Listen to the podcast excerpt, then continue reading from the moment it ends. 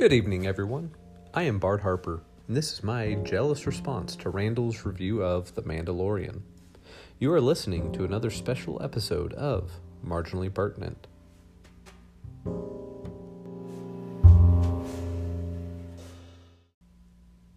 If you haven't already listened to his review, go over and do it. It is well done and very concise. And best of all, no spoilers. Knowing that his BFFs and maybe some of you out there haven't seen it, he basically just gave us a vague overview of what we would get to see. I decided that since I couldn't watch The Mandalorian, I would watch the next best thing Psych. Psych is a TV show that originally aired on the USA Network and is now available on Amazon Prime's video streaming service.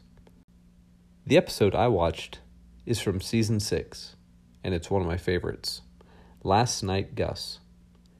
Now, if you haven't seen Psych, you may want to stop listening until you've binge watched the series.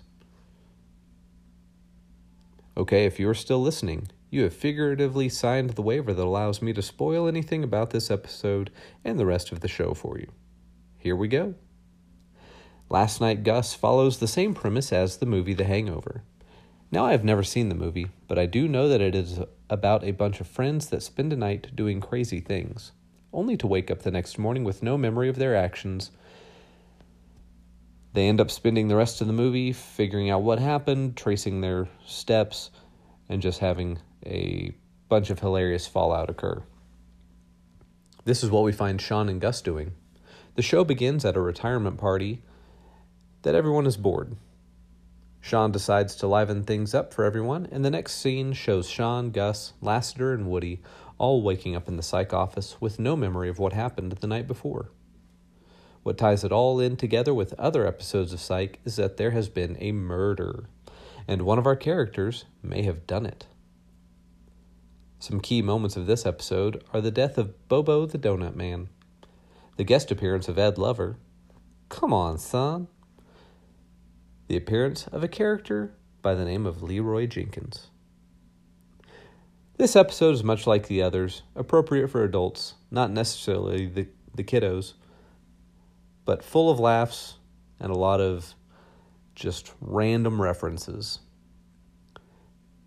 I hope you've enjoyed my eight year late review of this episode.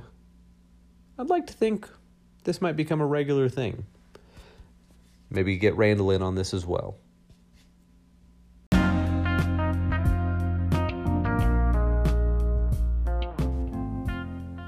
Thank you for listening to the Marginally Pertinent podcast.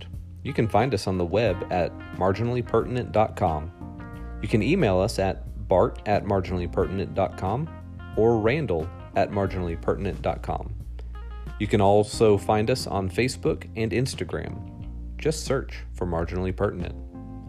We'd love to hear what you think about the show and any ideas you may have for us that you find pertinent yet marginalized. This is Bart. Have a good night.